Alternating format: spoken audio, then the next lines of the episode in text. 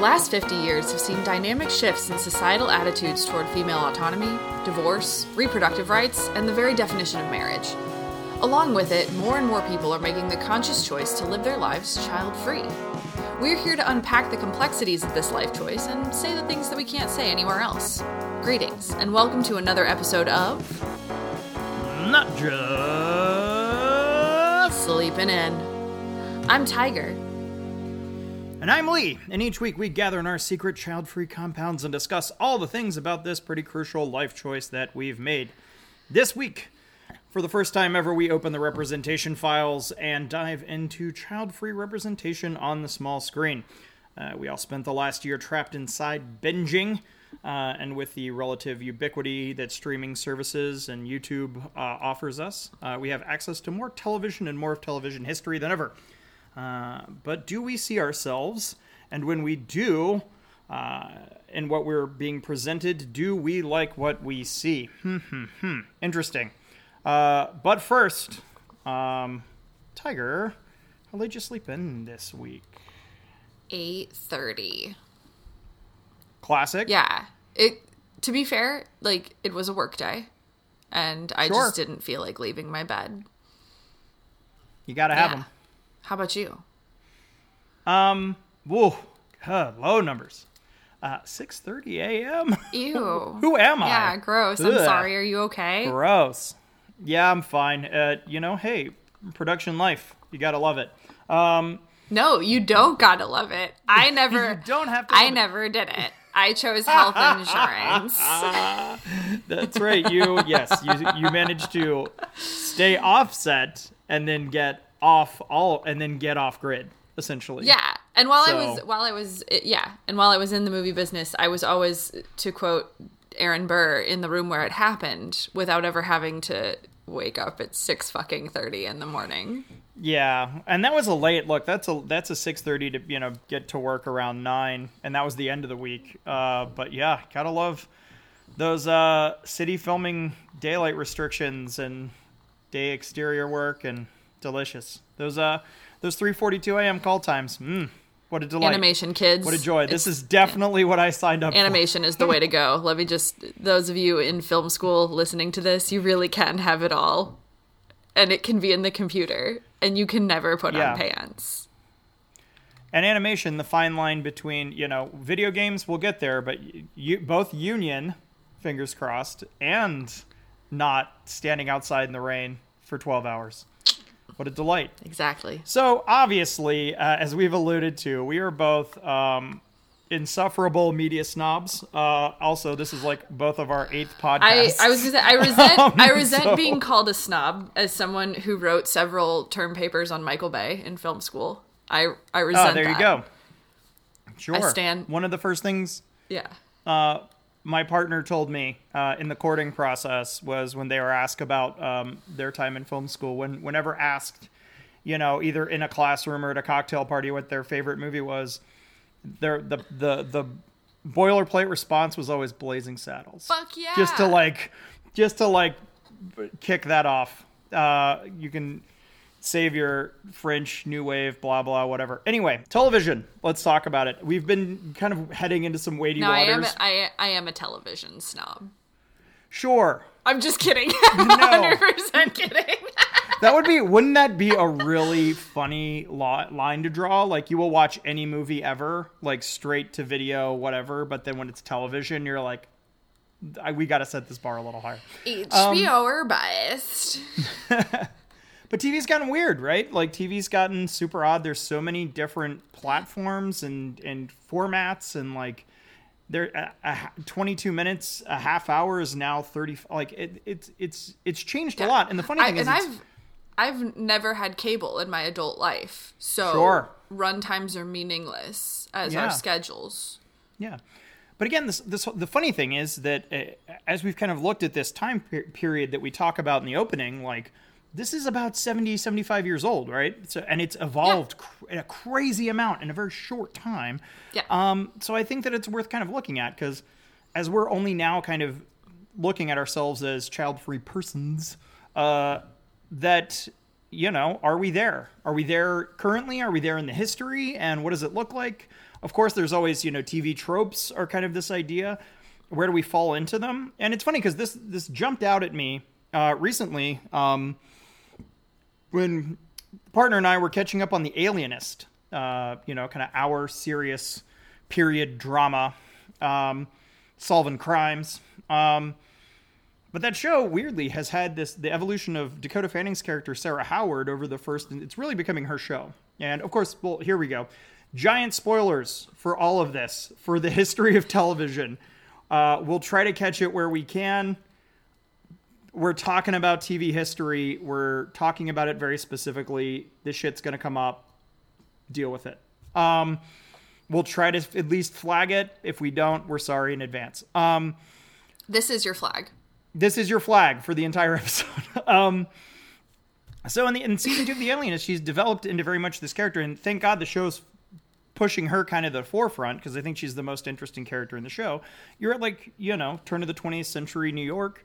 She is uh, female, starting her own detective agency, uh, suffragette, very kind of very proudly a lot of these things, and also very vocally child free. She mentions that she has no interest, which is funny because season two of The Alienist is just lousy with babies. If you have an aversion to the sound of a crying baby, woo, maybe it's you're gonna have to hang in there, my my child free friends, to, to for this payoff. Um, because man, there's a lot of babies. Um, but yeah, the the whole kind of complicated relationship revolves around her immense attraction to one of the characters and you know at some point there's illicit affairs and they finally act on all of these you know into the first season they're like we can't be together we're too different this season. They have a little shenanigans. They get together. Of course, it's very passionate and lovely. Uh, and then the the the question: What does this look like? What does the future hold? And the end result is that they finally she she says like I am not going to change. This is my life. This is my choice. I do not want this, and you do. And even if you say that you love me more than the idea of having a family, I don't think that's true, and I think you need to admit that to yourself. And they part ways amicably. And it's heartbreaking, but it's real, and it kind of like kicked this whole thing off in me. And I know like I am we are obviously not the first. There are lovely articles, we'll reference a couple of them about this stuff, but like okay, so wow, I was like, wow, that's a very specific child-free life moment portrayed really well and very mm-hmm. nuanced. And so like what does that look like in the rest of TV history. So, Tiger, when did when did you do you have a first moment or a real moment where you actually kind of really saw yourself on television? Like in in in terms of my in terms of like the child freedom aspect of things. Yeah, I mean, weirdly, yeah, and if not, then yeah, no. I was gonna say like weirdly, I, I, think maybe maybe the closest was I was a, a very very late comer to Sex in the City.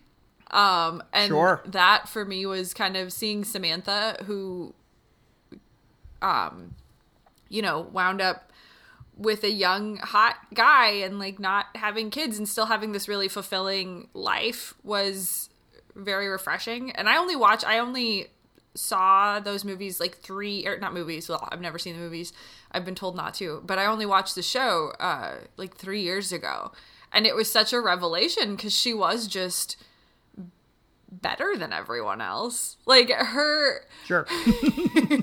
her problems weren't manufactured because she didn't like literally give birth to them. It was like cancer and shit. it was just like, oh my and yeah. like I I don't know, I felt like she kind of got a bad rap because she wasn't very career driven or she was still very successful, but it wasn't like her driver like it was for the other women, especially for like Miranda, you know, and she wasn't mm-hmm. irresponsible like Carrie, and she wasn't hopelessly romantic like Charlotte, but she still managed for me to get the very best life.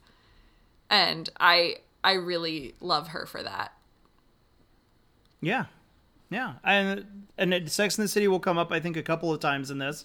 It's funny because like um as like the, child free dude in the room, there's been plenty of guys that just it either doesn't get addressed. All of your like He Man action hero folks, you know what I mean? Like it's it's. I was thinking like, oh MacGyver, and then like when they had they did the reboot, they had to give him a son to be MacGyver Junior, and I was like, why did you do that? That beautiful, like like mullet haired, gorgeous, sexy, smart man. You had to saddle him with a child. Um, but you know what I mean. So it's like obviously there's there's a, a heavy focus I think on a lot of um, you know kind of female characters and their shows just because that's where a lot of the stuff gets really addressed and not just either assumed in the background or just not dealt with at all. Um, but I do think that we do, and again, Sex and the City is great because it, it, it has so many of these tropes. But I've kind of, and there's probably a thousand more, but the ones that really kind of jump out at me are you've got your career first character, right? Like you're, you know, this is, and again, this is just part of child free life in general. Um, what I see is kind of the stunted or hapless adult um, kind of the characters who are not the there's a lot of man children and like zany ants in this category but we'll kind of break Yeah. that apart. Um, particularly when these people get put into the driving seat of a series which is really interesting. Um, you've got we're always cast as this already but the the, the smug anti-child foil the, who just shows up to make the new mom feel bad about having babies. Which, Um, like, okay. so, yeah. like, child free as villain like Yeah. yeah great and then you ha- and you have kind of the the hopeless romantic which is i think you get sometimes you jump out of these shows like even again like people will say in the sex and the city debate well samantha by the end of the second movie is like thinking about having a kid and you're like whoa time out nope, like and some of that stuff is just like the series never actually gets to a relationship or a developmental moment in that person's life where they have to wrestle with this stuff. So they're kind of it's like it- it's like what we all were before a couple years ago. We started putting this this child free hat on, where it's kind of like child free by default, child free by I did not have kids or it hasn't yeah. come up yet. Because a lot of these characters, too, they're kind of written with the excuse of like infertility or whatever that makes them not child free but childless, which is a very different, very, very different Yeah. distinction. very different distinction. And look, shout out, love, respect to all of those folks. I know it's a real hard journey, and um, yeah, but that's Yeah, not us. That's I mean that it's, is very it's, different. it's wildly different, and we like and that's Yeah. it's yeah it's super important to acknowledge that because it is it's a hugely important distinction. Like just because the end result is the same doesn't mean at all that it's the same pathway or journey or evolution. It's yeah. Yeah. So So, uh, career first. Um, you know, if you're not having children, what are you doing? You're uh, we've you're talked gonna about this make it after podcast. You're- all is what you're doing. Yeah. Our Oh my OG god! And what baby a girl. what a what a goddamn delight, Mary Richards. Again, I, I love the, the the we've moved away from it, but the really confusing, um, like it's the Mary Tyler Moore show, but that's not her name Yeah. in the show. I always Or the loved that. It Cosby Show just about like, the but Huxtables. We're still Yeah. allowed to talk about Waka him, Waka. right? Like, I mean, Sure, we can talk. Let's talk yeah. about the show. Anyway, I mean, there's no like child-free people on there, so it's fine. Like, whatever. No, which is probably indicative of other issues, but sure. Uh, but goddamn, Mary Richards, Yeah. what a delight! I had such a crush. I had such a Nick at Night crush on Mary Richards and her like job in television and reporting and her cool apartment and her Yeah. fashion. Like I was like immediately drawn to her as the guy, and that was already like I knew Laura Petrie, right? I knew her as a, a mother, but like uh, recast as like a thirty something on the go. I wow, what a show! And that show weirdly, I would say holds Yeah. up. A lot of old television does not. I think Mary Tyler Moore uh, is kind of a shining beacon of that, and woof, Yeah. what a delight. Um, and you know, again, it's funny because we have main characters here, and then there's a very kind of s- specific type of uh, supporting character. I think that falls into this role. Yeah, too. I mean, it's so interesting because Um, we don't have a ton of main characters. You know, I mean, like Yeah. Shonda, Shonda has obviously given us some, and and I, unfortunately, like I'm not big on her shows, but I know Olivia Pope and Cristina Yang are both. I mean, Cristina Yang is definitely a lead in Grey's Anatomy. It's an ensemble cast, and like obviously Olivia Pope, huge deal, and and I appreciate that they're both Yeah. like, you know, career driven, like to the point of insanity sometimes, but they're they're great, you know, and it's just yeah. yeah. So thank you, Shonda. it's, it's so funny that yeah thank you shonda for that and again like the, the cristina yang like just saying out loud on television i don't want to be a mother it's like a Huge. huge deal for like, a like, net for a network just- show with as wide a following as it has, it's it's insane how we haven't seen that often or before, and that it's not Yeah. a point of contention. It's just it's part of her. It's not something anyone tries Yeah. to change. Like she she's perfect the way she is. Something we'll talk about later uh, after we kind of deal with the tropes is this idea that I kind of started wrapping my head around is there should be a lot more people on this list, and then you run into this weird idea. Um, like I was going to say Murphy Brown. Like Yeah. I remember as a kid growing up, big deal Murphy Brown. But then there's this dumb asterisk at the end, which is what I've been calling the season four baby, and we'll talk about that in a little bit. But it's just like people that should be on this list. Liz Lemon. particular Liz Lemon. And it's so funny because I as I was thinking you know we're, we're coming up with ideas we're thinking about the show what are we going to talk about? And all these people popped up in my head and then I had to go oh no there's an asterisk there. And I, I'm we're going to talk about that in a little bit but it's so funny because there should be more people on this list. Um not just because we're very comedy minded very kind of network minded let's uh whoa, let's let's talk about my gal Daenerys Targaryen Not child free. She are you counting the dragons? No, she counting- was pregnant. She had a wanted pregnancy and then couldn't produce children. Oh, sure. Daenerys is there in, you go. Daenerys is infertile, and it's like a plot point. Yeah, that's that's Yeah. a huge that's a huge deal. Like I Right. I think she would be very. I think we would get the dragon's breath if we tried to lump her in with us. Oh, sure. Right on. Yeah, Um. So I- Arya Stark, maybe. Arya, yeah, I don't think she probably went off and had off. children after Children. that. Yeah. Yeah. yeah.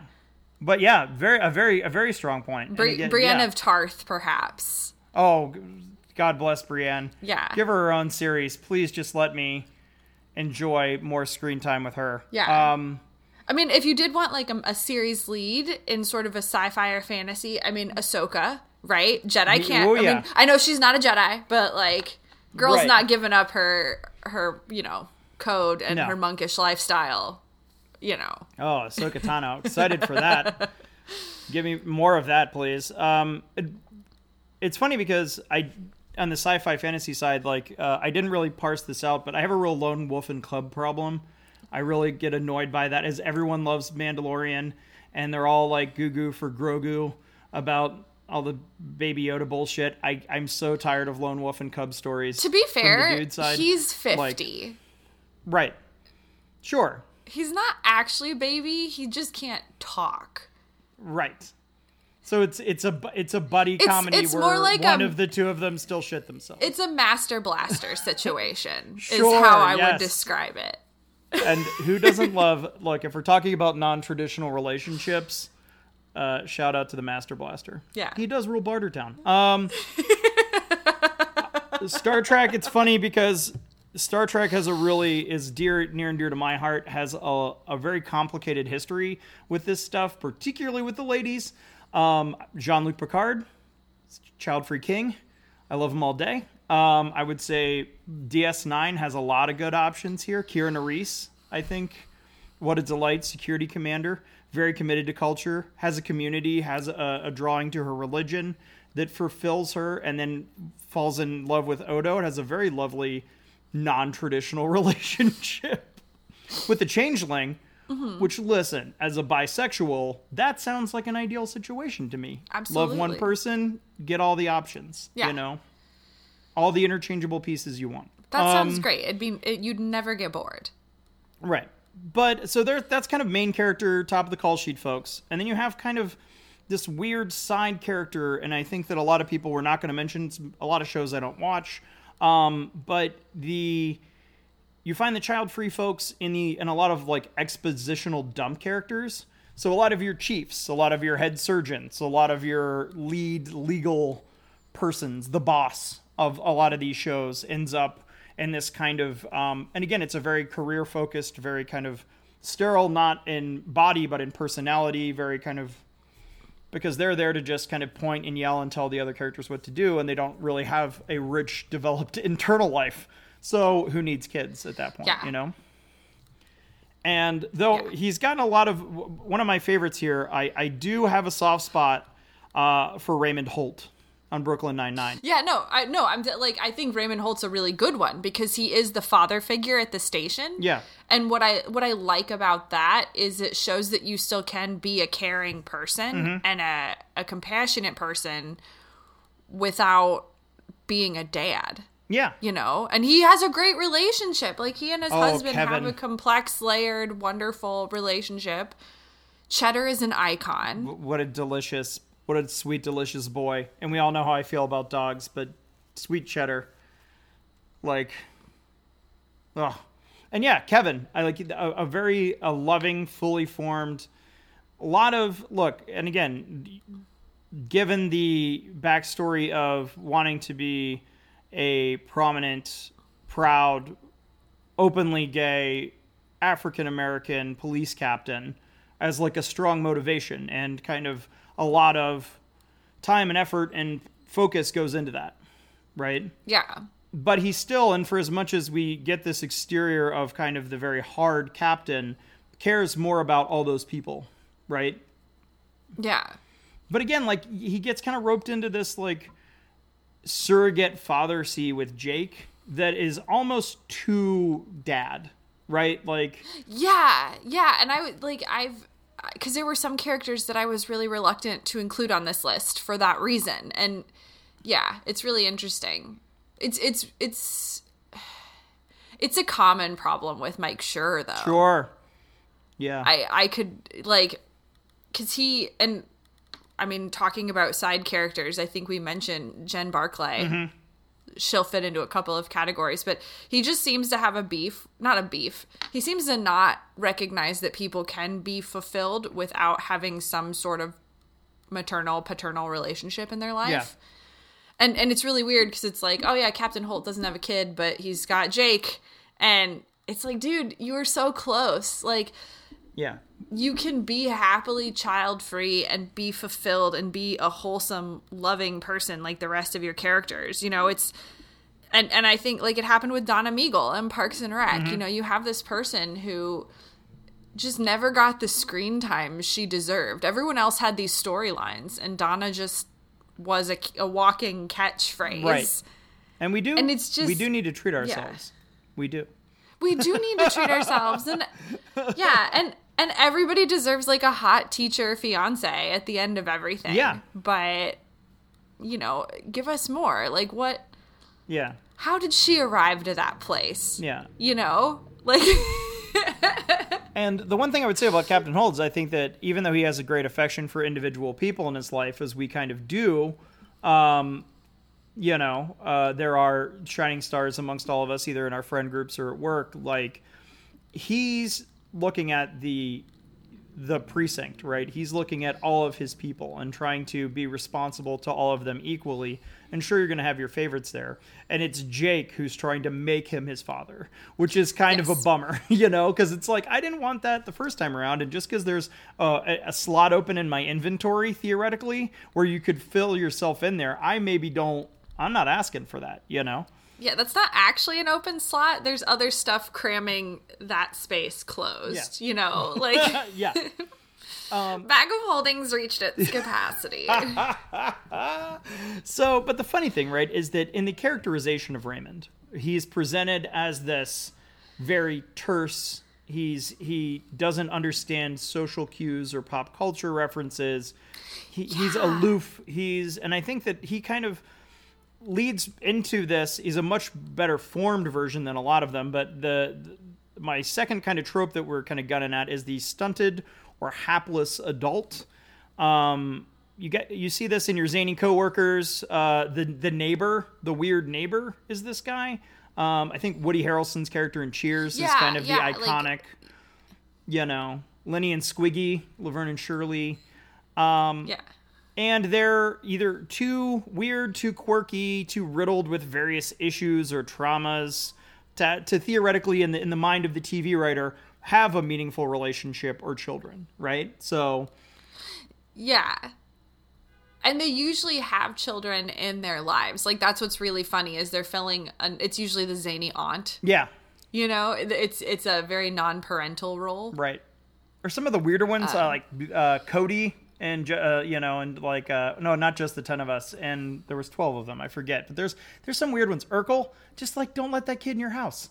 You know what I mean? Like Yes, and like I mean, I know Kimmy Gibbler got a kid in Fuller House, but like she was well on her way to growing up to become that person. Yeah, 100%. I, I mean, I guess Uncle Joey is is that person. Sure, 100 yeah. Like Uncle Joey is very much that person. Yeah. Like he just kind of happened into this and into man this child, family. But like Yeah. who would date him? Who would take him seriously enough to date him? And Yeah. um it's funny, great article uh great article um TV representation for child-free women sucks uh by Lindsay Pugh um that I highly recommend. And th- this quote kind of sums it all up. She says TV writers love to give female characters a mental illness, a horrible childhood, unresolved trauma, some other personality disorder that makes their hatred for children understandable.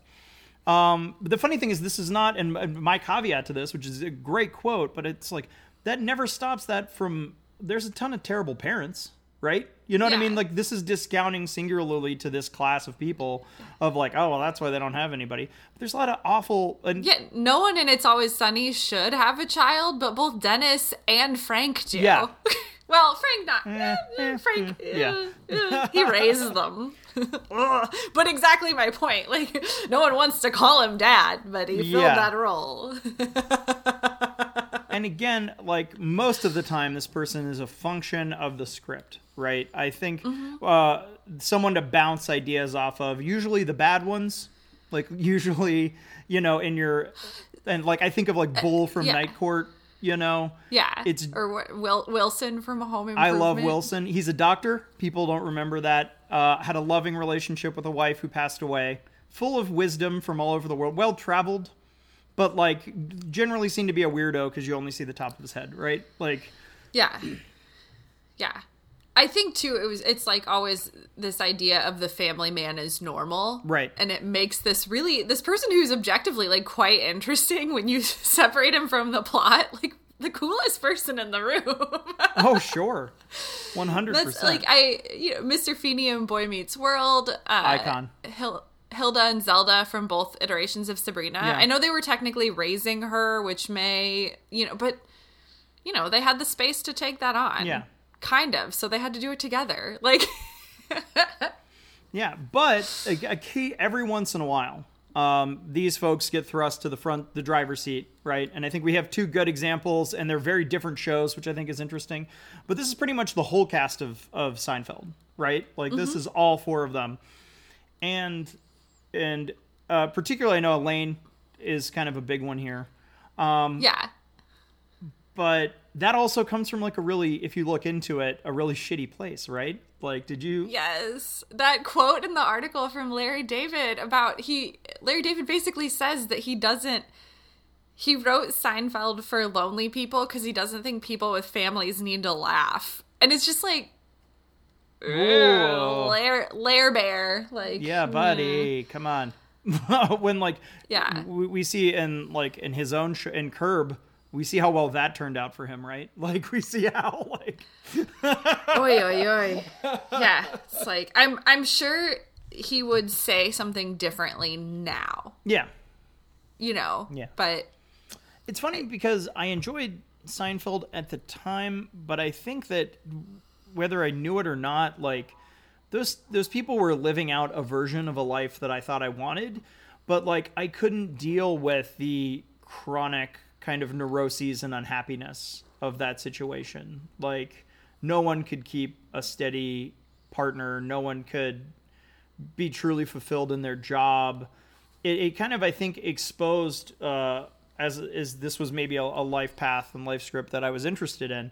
Like it was always seen from the lens of this is a lesser version of things, and if they could only have the normal, regular thing, then they would all be happy, and there wouldn't be a show. Like, ugh. yeah. and that's kind of that's framing it that way it makes it a very different show because it is there is a degree of relatability to it especially like for me it's very much a treatise against city living uh but i also do not think that any of them could have moved away from this like from new york and felt any different you know Yeah. Yeah. now you've got a good one. And I, and and I'm to let you lay this out cuz again and you can feel free to chide me at will uh, for not having gotten around to this show, but Well, here's the thing. Yeah. It's um so Hannibal is one that I put on here Mm-hmm. cuz Hannibal was a parentified child turned murderous cannibal. Mm-hmm. But he very much the arc of the first season is him and Will Graham forming a de facto family with Abigail Hobbs. Mm-hmm. And it's really interesting cuz Hannibal ends up killing her because it just in his mind they can't actually be a family it's all like this fantasy in his mind that he he can't even allow himself and it's such a fascinating look at at what family means at what these life scripts can actually kind of do to damage people mm-hmm. because because throughout the whole series like will graham keeps trying to find family he even becomes a step parent at one point and ends up kind of being driven to the dark side and into Hannibal's arms by the end of the series. And it's just it's really fascinating because it looks at the cost of deviating from a life script or of trying to follow it when it's something that it doesn't that doesn't fit you. Sure. And it's really interesting because obviously it's like hugely demented and these people are murderers, but you kind of also come to see them as like creative heroes. Yeah. like i mean they're awesome like i i genuinely when we were looking at places to move was genuinely looking outside of the baltimore area because i wanted a farm like will graham's with a million dogs because i'm like you know what i can still go into the city live my hannibal life and then go live my will graham life i don't have children i don't have to worry about it like As a as a child of the Baltimore suburbs, there are worse places to be. I know you're very Yeah. happy where you are in Tennessee, but sure but it's like i i could have been happy either place you know and and yeah it's just really interesting another one that i was thinking of though Mm-hmm. while um before like after i finished the notes but before we jumped on are um the muppets oh yeah, no. and i know the muppet is, show is a variety show but there is a, thr a through line and i do think like what's so fascinating is like the muppets don't have children No, Kermit's got his nephew, but he's such a peripheral part. He's not part of the iconic relationship that is Kermit and Piggy. sure, and he's not necessarily portrayed ever as the lone caregiver for Robin, right? God, no, he's not. He's he's Robin's fun uncle. Like Yeah. Robin goes to Uncle Kermit's to have fun. You know, and it's I I think I don't know, I love that about the Muppets So- that they are just living their best lives. Tiger, I love you so profoundly, and there's a reason that you were my partner in this great endeavor because I had them on the notes and I took them off because I was just Why? like, I was will honestly shocked you didn't have them on there. I was like Kermit and Piggy, man. What a weird, complicated relationship. And I think that, you know, it's funny to watch different writers try to project life scripts on them and force them into various cycles of happiness and unhappiness. And I love that they have always reful- like landed at the default, which is the Kermit's got the show, Piggy's got a fashion empire, and they love each other and they work it out as they can. Um, yeah, and again, like, look, uh, greater female and uh, alt representation in the Muppets could be its own episode, and I would talk about that for an hour. But no, like, I like Kermit the Frog, and I very specifically have his job. Um, is is a more of a weird. Um, guiding path in my life than I think a lot of other characters on television. What that says about me, huh? But like, it's there. I think Kermit is the the great thing though is like Kermit and Piggy are sort of universally beloved. Like no one yeah, no one's just no one's gonna shit on the Muppets. Like if they do, it's not because of the Muppets themselves. It's not because of who Kermit and Piggy are. Sure. It's not you know, and it's it's so interesting because Jim Henson was like very much by all accounts like a good a good dad. He was a family man, right? Like not without his problems, whatever, but like who is. And it's so funny because he created space for people to deviate from the life script. yeah. Like what a what a hero. Ooh, Gonzo. Gonzo, let's talk about Gonzo is a bisexual king, and I love him, and I would love for Gonzo them is to just Gonzo is my one true love. Like if I had to pick an i- uh, Muppet that I'm most identified with, Yeah. it's him. Uh, I I too have a strange affinity and obsession with birds. Sure. Not necessarily poultry, but I'm getting chickens. well, I might get ducks, but you know, it's yeah. I he's just yeah, Gonzo is just he is my soul. Yeah. He's one of those You know, just one of those characters that I, I really would love for them to. Uh, and I know that there's a lot of things that are left kind of undefined in the Muppet world, but like I would love to throw one or two really good labels on Gonzo. I mean, they they finally Muppets from Space, not the worst movie. We're not talking about movies, but there you go. Um, also, all of the original run of the Muppet Show is coming to Disney Plus um, in a couple weeks, and I think oh, don't I know it? yeah, I'm ready. And if you've only ever watched the movies or Muppet Babies, get into some of that original goodness. Um, but God, So good. just make him like a delightful, weird pansexual, and just give me make all my dreams come true, please and thank you. Gonzo Gonzo's like what I wanted Deadpool to be. Yeah, and he, he- he's what But, like, less violent. could be in the right hands. Um, Yeah. and again, like Deadpool's just a bloody Gonzo. yeah. oh my God, what a delight! That's my new ship. yeah. Um, Now that they're all under the Disney banner, like that's that's my new ship. just the Gonzo and Deadpool team up that I didn't know I wanted until this exact moment. Oh God, Tiger, I love you. You know Deadpool would see that and knows and, and suggest weird Suggest things. And I feel like things. Gonzo would be down to clown. Yeah, he's like um, I. I feel like Gonzo is literally down to try literally anything one time, and Yes. that is something that he and I share, and I appreciate about him. Yeah. Um, So tropes. Here's our gal Jen Barkley, um, the smug anti-child foil. Um, usually coupled either in direct in an office scenario or a work scenario, or in kind of a traveling in and out, um, opposed to our uh, kind of main characters. Uh, similar to the career first folks, that's almost entirely who these folks are as well. Because again, why would you not have children? Hmm, hmm, hmm. you have to have something to fill your time. Um, and the the funny thing about these is they always snarky, always there for comedic effect, always undercutting. There's never like, and the funny thing is they're almost universally painted as secretly uh, lonely. Right to your point about Mike Yes. secretly unfulfilled, secretly whatever. Like yeah. It's like Jen Jen Barkley is my favorite because she literally just looks at Ben and Leslie and says, "My life is better than yours." And I think you're supposed to be annoyed and not Right. amused, but it's true. Yeah. Like, God, if I had to give birth to triplets, woof, yikes. And also like, like, I'd have to I'd have to include a content warning for how I feel about that, and I don't feel like it. So, uh, you know, Jen. All I can say is Jen is right. Yeah. And and I think in in that article that we read, like she kind of painted uh, Samantha from Sex and the City under this, but I'd I'd say since she's a main character and has so much time to flesh out her storyline, like she can do what she wants. Right. When her friends have babies under stupid circumstances, she's just being a good friend, telling them not to. Yeah. But it's funny. It's like they're again they are able to speak the kind of um, bits of truth that uh, are always you're supposed to and you're supposed to get booed in the laugh track, right? If such a thing is there. But it's part of the reason that we all uh, we, that you and I started the podcast was to say like your kids are kind of gross sometimes. You know, they smell bad and they're weird, and I don't like to be around them. Um, or like you know the the Samantha storyline of like you know bringing whiskey to a baby shower. I just think that's funny. Um, guilty. A hand a hand raised in the back of the congregation. yeah sorry like i just i just like yeah i mean i in general if it's a gathering of adults i'm gonna have if you're not gonna provide the hooch i will i don't drink wine Yeah, it makes me sick yeah. Um, so i'll bring my own whiskey thank you no you can't have any it's too expensive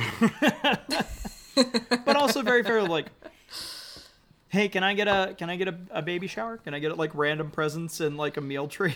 yes that's my favorite that was my favorite episode of sex in the city that was such a fucking revelation Sure. Like to just hear Samantha and Carrie saying, "This is dumb. I spend all this money. I, I show up, and like you ruin my fancy shoes, and you don't take my life seriously." And it's like I, I think hearing anyone, even another child-free person, dismiss that is like frivolous is like why we're here because that's not frivolous. I choose how I spend my money, and I chose not to have a kid so that I can live my life how I want it. I don't I, I'm not going to snark at you for being a parent. I will judge you privately or here. or within the safety of our child-free compounds. Yes. under a fake name. Uh, I wish my real name were Tiger, but you know, it's not. Um, I will judge you privately or here on my podcast that I can afford to keep running and that I have the time to, you know, work with you on because we don't have children. And you can just nut up and watch all the TV representation while I do so. and if you do damage something expensive in my life, I will expect you to replace it because I have come to every single one of your baby showers, all of your wedding showers, all of whatever. I show up and I always make sure that I look nice. Like yeah. you don't you don't offer that same consideration. People are always late. They're always gross. Like I You know? Yeah. and Like- yeah. Yeah, the amount of times I've apologized for having a dirty car and then like gotten into a parent's friend's car and there's like snacks on the floor, it's like, mm, you know what? I'm done apologizing for the fact that my dog and I have time to go hiking in the mud.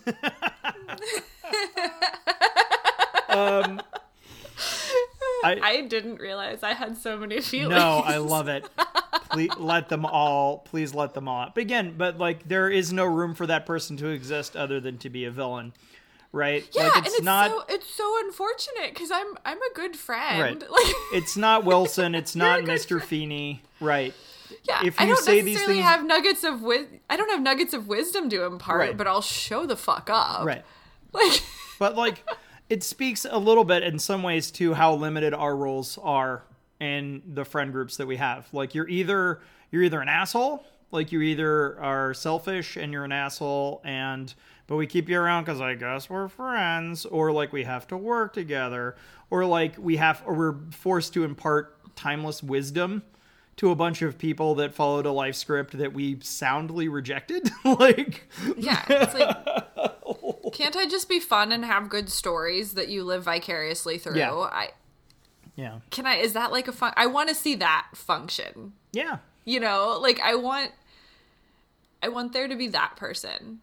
Sam Rockwell's character in F is for Family kind of serves that, Sure. but that whole show is just so sad. I can't deal at all with like that's like as much my husband my husband loves it Yeah. but he is also just yeah he's definitely that sort of like villain trope Sure. he's just like he's like i hate this i'm not going your life is gross Yeah. and i'm like babe we we, have, to be, polite people like we have to and still this is this is Yeah. yeah, i'm i'm his excuse maker Yeah. and i love him for it very quick side rant the f is for family is like a good one There- there's such a weird thing happening right now where it's like you either set your sh- show back in time and then uh, excuse a lot of the regressiveness of the show in the time period um, I also, having worked on a show recently that was supposed to be current day, but everyone was basing it on the writers were basing it on their college experiences, which happened 20 years ago, uh, and were wildly regressive in that regard. I can't decide which is worse. Like, I can't decide like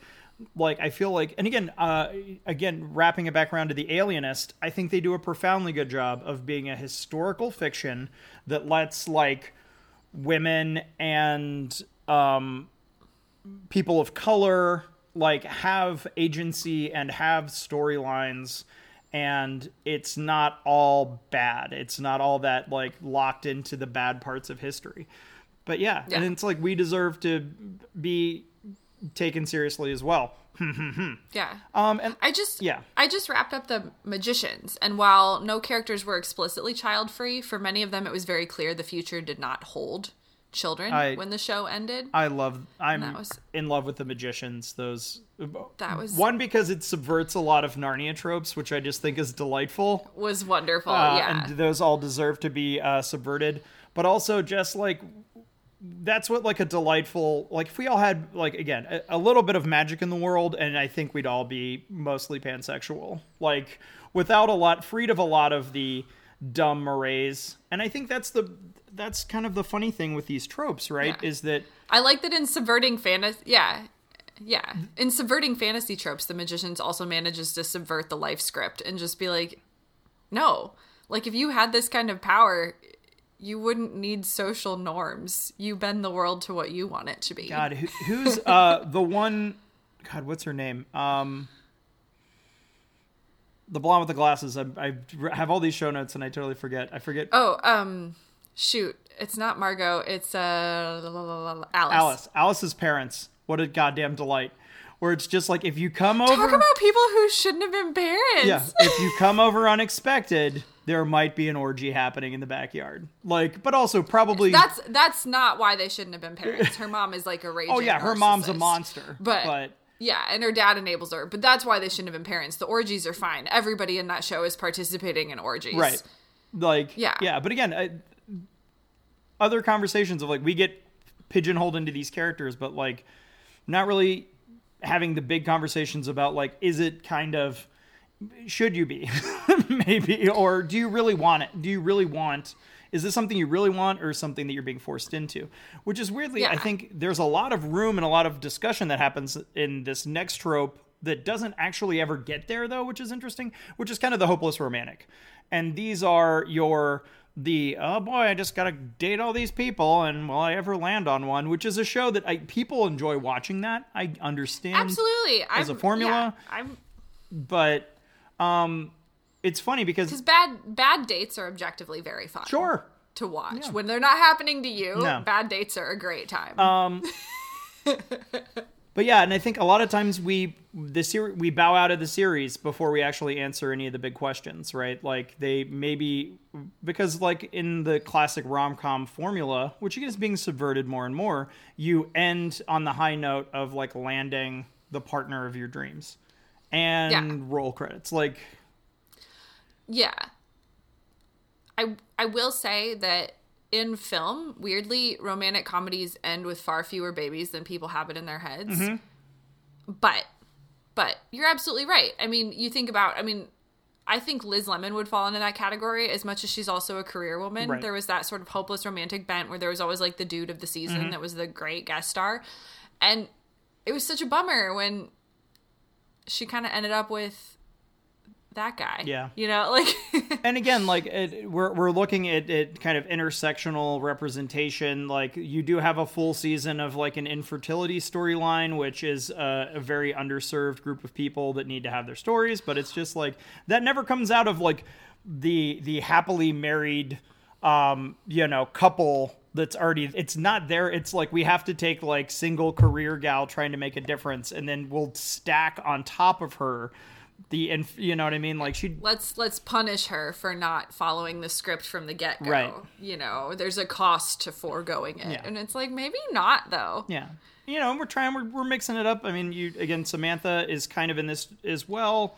You know, there's the, in any of your classic, like, if you have put two character names in a ship and, and like, hy, you know, hyphenated them or made them cute, they're probably in this group. Uh, Jess. You know who probably wouldn't have had kids in a just world, not written by transphobes? Mm-hmm. Yeah. Fucking Hermione and Viktor Krum. Sure.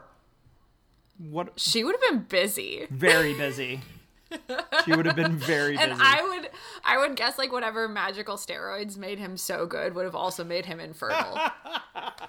this is my dream. Like this is like the world that I live in is one in which Hermione ran off with Viktor Krum who funded all of her activism Yeah. with his sports ball money. oh my God. and just like let her do her thing and just Cool. admired her and like lived out his retirement and like maybe Charlie Weasley found his way into that triad. Oh yeah, because you know there's enough Weasleys around that a couple of them are going to deviate very heavily from law. You grow up with like you know six, seven kids in the house, and you're just like, I think I'm out. I think I'm done.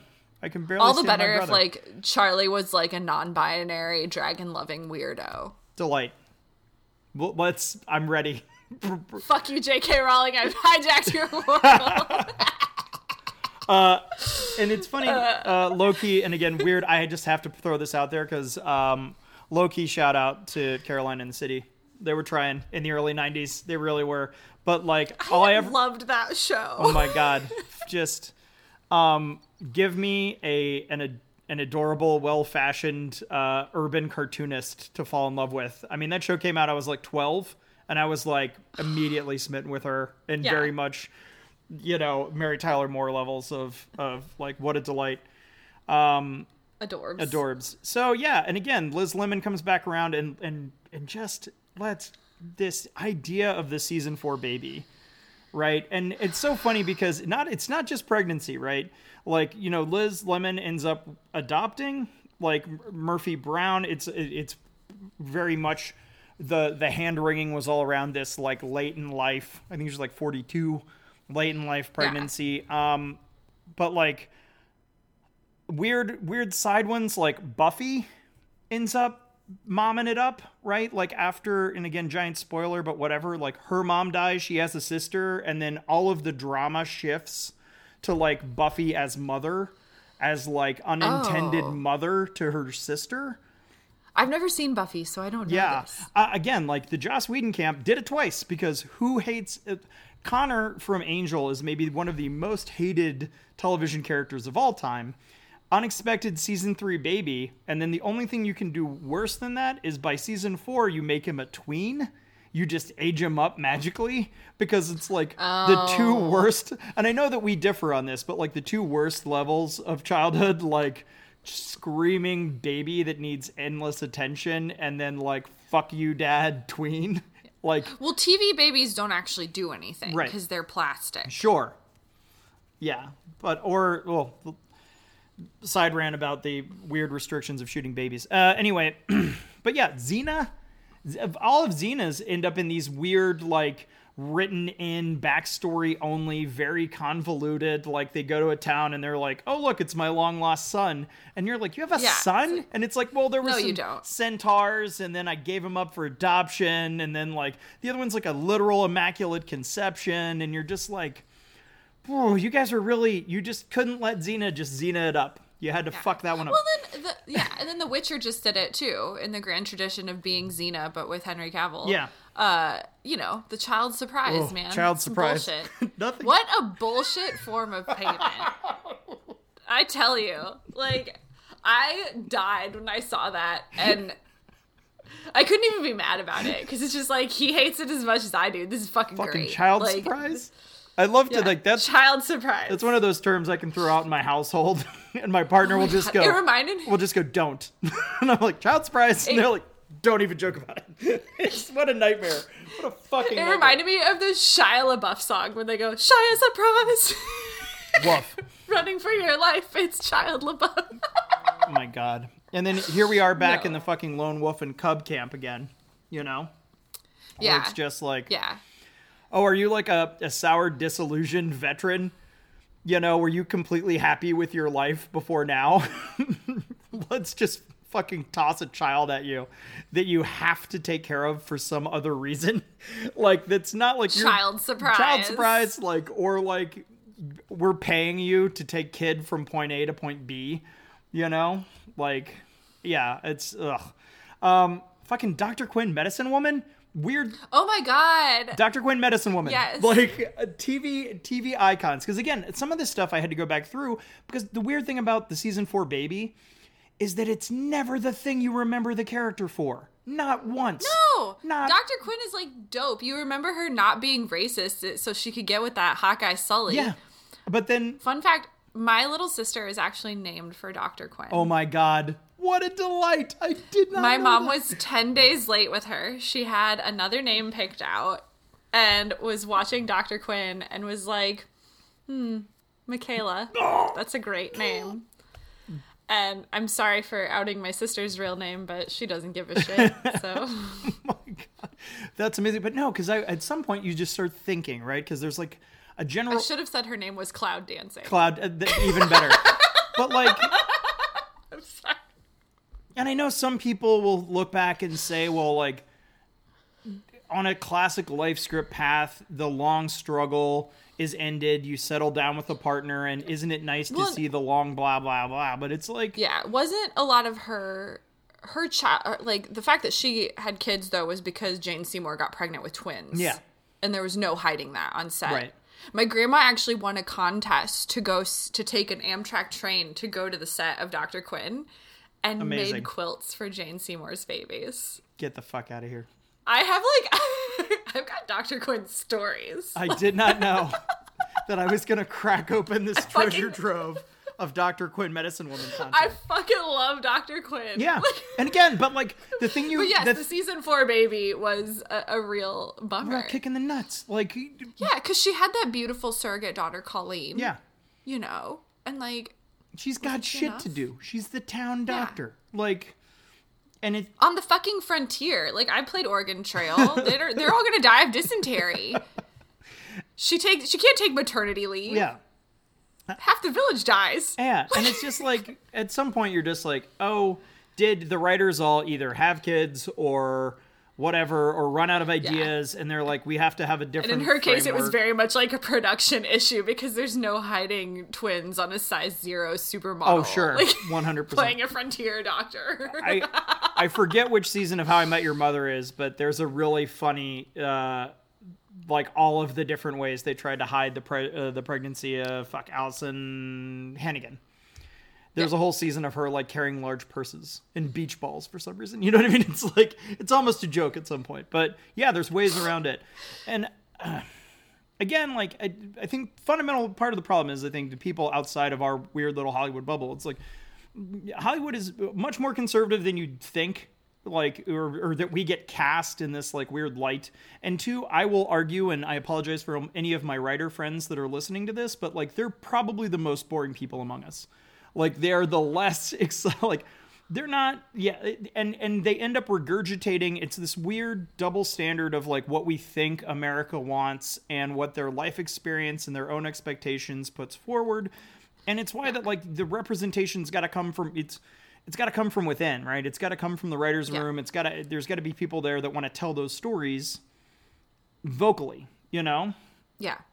yeah Yeah, they want to tell those stories and that have people that are willing to like go toe to toe with the network, you know, and say maybe don't sweat the focus testing. Let us tell this story. Yeah.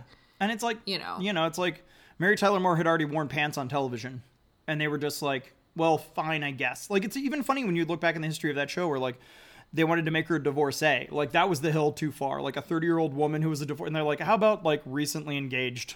Let's, you know.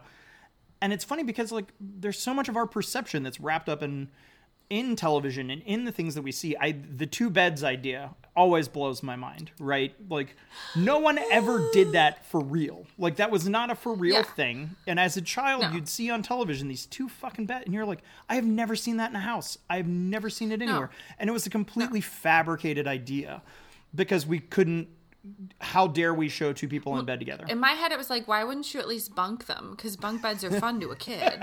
yeah, bunk beds are tits. Like bunk beds are the best. Like yeah, and I would still, if I had higher ceilings in my bedroom and didn't need a ceiling fan, I would loft my bed. oh yeah, I I love Because then it can get really key. Like then you have a like natural kink space for like suspension. right. You just put some some like gymnastic mats underneath, and then the possibilities are Yeah. endless. No, I love Yeah. to. I am not a small person. I don't person. understand why more people don't do that. Yeah, I'm not a small person. I love to just force myself into the smallest space possible to try to fall asleep. It's a very weird, but yeah.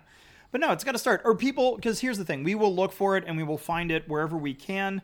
Um, this is like a dumb aside as we as we get to the end of this thing, but uh, something I've noticed in, in quarantine and binging is uh, that I'm calling the Golden Girls paradox, which like beloved, obviously, Bea Arthur icon, like you've got four women, right?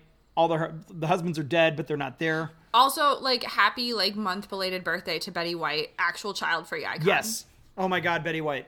What a de- what a delight. Thank you. Live forever, please. Roll us all at some point. Um, but the funny thing, and like you, you see a lot of, um, you know, gay Twitter loves the Golden Girls. A lot of different communities really embrace the Golden Girls. Um, because again, for women without like a strong male presence, deviating from the life script because they've passed what's traditionally seen as valuable. But like, Yeah, she fucking chucked Stanley. yeah, Ugh. Stanley. I love one of my favorite running jokes in all of TV history is he walks in and says, "Hi, it's me, Stan," every time. And I think it's like one of those weird just time period of television writing things where they had to remind people who maybe had mm-hmm. never seen a Stan episode that that's Dorothy's ex. But he, he just every entrance is, "Hi, it's me, Stan," and I really Yeah, want to do that it with wouldn't a, have been. Yeah, it wouldn't have been. It wouldn't have been syndicated yet. Yeah, like a group of my friends, I really want to just adopt the Stan introduction. Um, but again, like Hi, it's me, Lee. Hi, Hi, it's me, Tiger. It's me, Tiger. I'm just like, oh, hello. It's the I didn't see you there. Oh, hello. I didn't see you there.